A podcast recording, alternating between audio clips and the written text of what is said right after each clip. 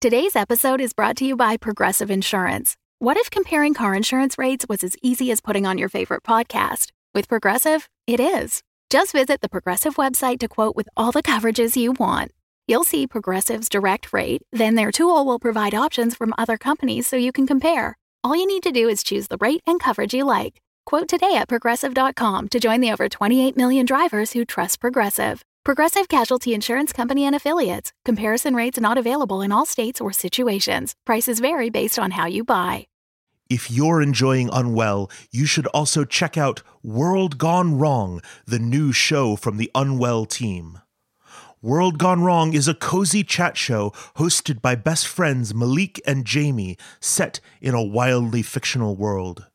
Malik and Jamie were roommates when the world ended. Now, separated by half the country, literal acid rain, werewolves, aliens, and more, they start a chat podcast to stay in touch and work through the increasing uncertainty of their new apocalyptic reality. Each week, Jamie and Malik will tackle topics like Should I change my office hours to accommodate vampire students? What if the body snatcher that took over my ex is nice? When did the kudzu start humming like that? Malik and Jamie are here to help. World Gone Wrong stars Michael Turrentine, who plays Wes in Unwell, and Hillary Williams, who plays Joey. Learn more at audaciousmachinecreative.com and stay tuned for a trailer at the end of the episode. Listen to World Gone Wrong wherever you get your podcasts. Hey, Eleanor here. Welcome back. Thanks for your patience during our mid season break. We are now prepped and ready to release the second half of the season between now and September, and we are so excited to share it with you. But I have a favor to ask you today. We are running a survey of our listeners. This helps us know who you are and how you listen. Sometimes making a podcast feels like shouting into the void, but I know that we're not. We're talking to you, and you're a real person with a life and a perspective, and we want to know who you are. So to fill out the survey, you can go to fableandfolly.com slash survey. We'll also post this on our various social medias, so you can find it there. But again, that survey is at fableandfolly.com slash survey.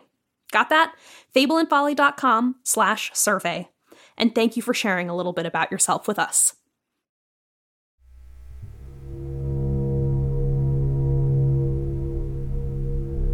This is a story of family and loss. Time to get up. Eliza Ann Lyle was the second youngest of five children, in order Marcus, Lucille, Charles, Eliza, and Lena, born to Calvin and Eudora Lyle. Morning. Hey, can I check your statistic answers? Not copying or anything. I'm like 99% sure that I got them right, except for 22 and 31.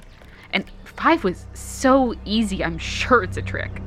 She was, by at least four accounts I can find, and I quote, the oddest duck in a family of crackpots and fools, end quote. To whom it may concern, if you're reading this, it is early in the morning and you're trying to talk to me. You made a card? Most of the quotes I could find were from Warren's. Look, I know the 7:30 rule, but last week, last week you broke it when you needed me to handwrite all the commas in your English paper because of your stupid feud with Miss Baker over the Oxford comma. Okay, fine. You didn't talk. You wrote it, which which is more difficult and requires more cogent thought early in the morning than speaking. So, you didn't break the letter of the rule, but you did break the spirit of it. No, I can't just check the answers in the back of the book. That's cheating. Eliza never had any intention of staying at home, nor should she have. With three older siblings, two of whom both self and society identified as male, with all the expectations and inheritance law that came with it at the time, there was no reason to think she would ever have to deal with the family business. Mom and Dad say good luck with science fair. I don't believe in luck. Specifically, they said, "We know you don't believe in luck, but good luck anyway." Hmm. I'll tell them you said thanks. Because of this, it is possible she did not pay as close attention as she should have. Things were lost. Are you coming to the science fair? They're making me. Fine. Hey, Gail, over here. See you after school. Yeah. Hey, look, it's the. Hello, Abby. Time to learn. Just joking. CO2, Won't be so fucking H2O, fucking Jesus will it have. 6, 6, 6, 6, C, H, H, O, C, H, H, O. Six. Six. Six. C. H. H. Because Eliza didn't want to be just one of the Lyles. She wanted to go someplace where she could be Eliza.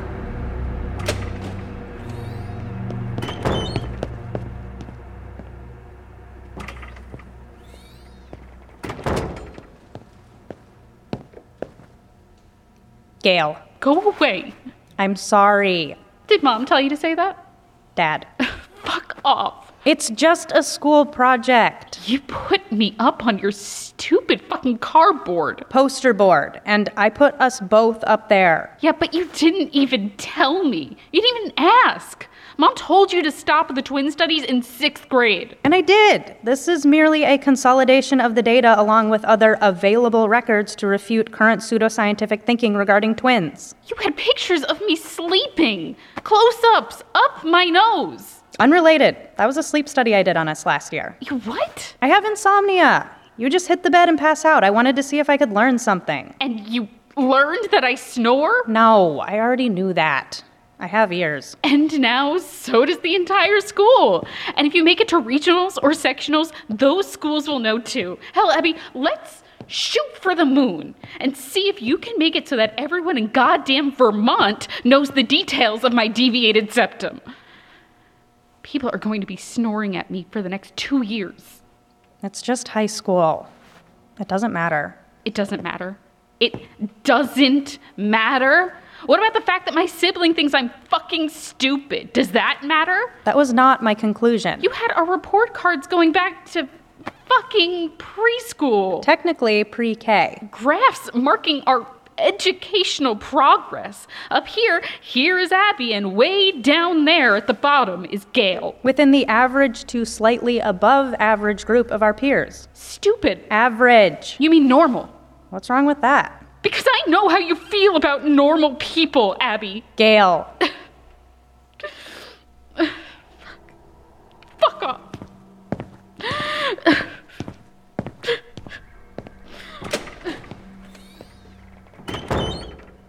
Eliza Lyle moved to Cleveland in 1888, where she became a prominent member of the suffrage movement, being arrested on at least three occasions under her real name and at least two more under pseudonyms. She met and married Gregory Fenwood, a dime novel printer who let her make pamphlets for free. It was widely known that she was the basis for his most successful character, the Siren of Scoville Road, a wild and tempestuous thief and murderess out for revenge against high society ne'er do wells. And what is the relevance of this? You asked how I've been since our last session. This is what I've been researching. Uh-huh. Eliza didn't get to see her sister before she died. Her sister died. Lena. Tuberculosis. The entire family succumbed within a few years, but Lena was the first to get sick, and Eliza didn't get back in time. That must have been very hard for her. From her journal, she spent many years in spiritualist exercises, trying to contact Lena beyond the grave. She must have felt a great deal of regret. I do not care to speculate. No. But you could admit that it is possible, even likely based on the evidence at hand, that she regretted not seeing her sister one last time. I suppose. It's possible. And what about your sister? Did you call her yet? No. I mean, I called. She's screening my calls. I'm sorry. I screen hers too. That's fine. Mental health. This week has been about a 4 out of 10. Ten being the worst of the panic attacks? 10 being everything is fine. Yay. Ah. How many did you have this week? A few. A few being. I know you keep count. four and a half. A half. I managed to calm myself down before it got too bad. That's good. And you had some days without any at all. Also good. If you want to take the glass half full view of things, sure. I just want to make sure we acknowledge the positive as well, since I know you probably won't otherwise. True. And you still have no idea what's triggering them? No. Okay. Do you know and are just not comfortable telling me? Yes. Okay. But you do know what they are, which, at least you know? That's positive. Are you able to avoid these situations? Sometimes. Okay. Some of it. Some of it is bound up in the research I've been doing, and some of it is environmental, Like the boarding house. like the town. I understand. How is the wolf problem going? I wanted to ask. Oh, it's going. That must be scary. Wolves just wandering around like that. I can handle wolves. Stressful then. It can't be easy, having to be constantly on guard. I'm trans. I'm used to it. And a new, unexpected stressor can't be helpful on top of what you already deal with. It might even worsen those usual sources of anxiety, I suppose. as long as you acknowledge it. Do you feel comfortable telling me about the incident yet? No. Okay, that's fine. Just wanted to check in.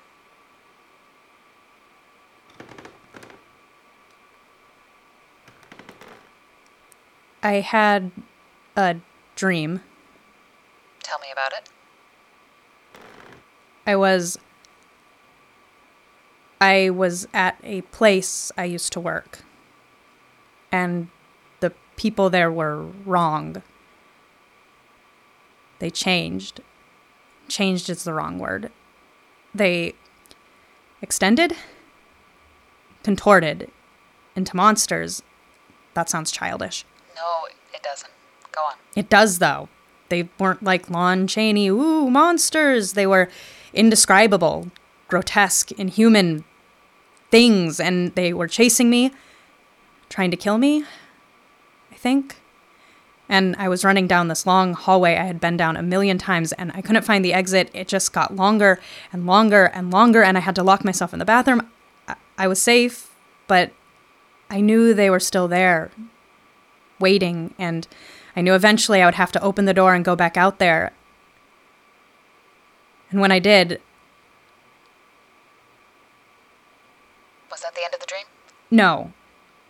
But that was the significant part. Sounds like a pretty bad nightmare. Sure. Have you had this dream before? No. But it has been recurring. Always the same? Sometimes. Sometimes I don't get away. And after you have these dreams, would you say your days are better or worse? Worse. There are some techniques we could try to get these dreams under control. First of all, getting plenty of sleep at a consistent time. it does help, though. There is also imagery rehearsal therapy, which you can do on your own. You would take a few minutes during the day to replay the dream in your head and change the ending to something better. Like, everyone gets ice cream. That is one way. Or you open the bathroom door and you're somewhere else, somewhere you feel safe. The library. And you go over to the card catalogs. Libraries don't have those anymore. No, but it's a dream and I know you prefer them. I do prefer them. And you flip through to some old first edition primary source you've always wanted to look at and find where it is and go and lose yourself in the stacks. That would be better. So, you practice that when you're awake, when you're meditating or doing breathing exercises. Maybe write it down and then hopefully it reduces the number of nightmares you have, It doesn't actually change the nightmares. just the frequency. But fewer nightmares equals less stress, maybe fewer panic attacks, maybe a few more good days than bad. It all adds up. And if it doesn't work? We try something else. Oh, What is it? Gail is calling me, You should probably take it. but we're in the middle of the session. we can end a little early. I still have time left. If you want, if it isn't a long conversation and you get done before our session would end, call me back and we can discuss it. Otherwise, we'll talk about it next week. Okay. Good luck. Hello? Oh, um, Abby, Gail, I, uh, I didn't think that you would pick up. I called you. Yeah. Um, did you need something? How are you? Small talk? Really? I genuinely am asking. I'm fine. Brandon is fine. Simon is too, but the parasitic organism is no longer leeching off my body, so you should be pleased. I'm sorry. Whatever. Anyway, what is it you wanted? I am not fine. Oh. Yeah. And I. It made me realize that I have not always been the best sibling. Are you okay? Like, okay, okay? I'm okay. Like, you're not dying, are you? No, I'm not dying. Is there someone I need to punch? No. No. I just. Certain events reminded me of you and made me realize that I regretted not seeing you and the reasons I hadn't seen you. Uh, me getting mom and dad to disinvite you from Christmas? Before that, I. I do not show affection well. I'm aware, but what does that have to do with. When we were young, I thought by including you in things I wanted to do, that was affection, but I did not always consider your feelings or comfort or permission. I did not respect your boundaries. Sometimes I took you for granted and took advantage of the fact that you were my sister and therefore familially obligated to deal with me. And so, I'm sorry. I'm sorry too. You don't have to be. I know who you are, Abby. I've always known. Just like I've always known what it means when you say affection and how you show it. It's just. Sometimes I chose to forget. So. So I'm sorry. And I love you too. You will at least concede that I am right, and I have been difficult. Oh, no doubt, you are absolutely a pain in the ass to deal with. Thank you. But I am familially obligated to deal with you. Thank you. So, uh, what are you working on? You don't want to listen to my research. But you absolutely want to tell me about your research, so spill. Fine. Let me tell you about Eliza Fenwood. I think you'll like her.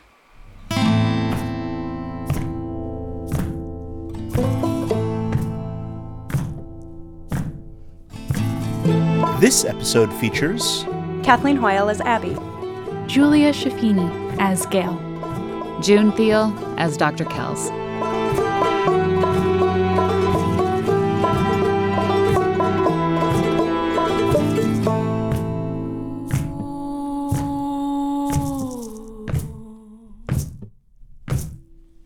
Written by Jim McDaniel. sound design by Jeffrey Nils Gardner, directed by Jeffrey Nils Gardner, Music composed by Stephen Poon. recording engineer Mel Reuter. Unwell lead sound designer Eli Hamada McElveen. Executive producers Eleanor Hyde and Jeffrey Nils Gardner. by Heartlife NFP. And a special thank you to our supporting producers Calico Davis, Steve Diamond, Adam Goodman, J.D. Horn, Nick Keenan, Carolyn Koss-Kasten, Megan McLean, Alex Rivas, and Caitlin White. Heartlife wishes to acknowledge that the land where we live, work, and tell our stories is occupied land.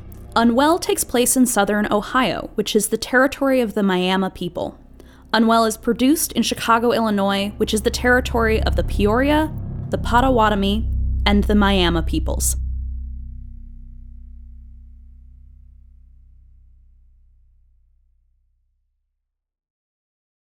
the Fable and Folly Network, where fiction producers flourish.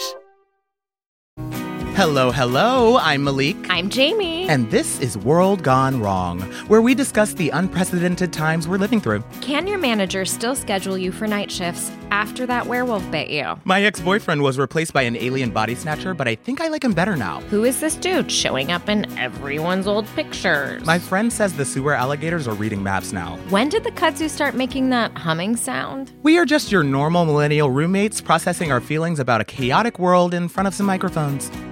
World Gone Wrong, a new fiction podcast from Audacious Machine Creative, creators of Unwell, a Midwestern Gothic mystery.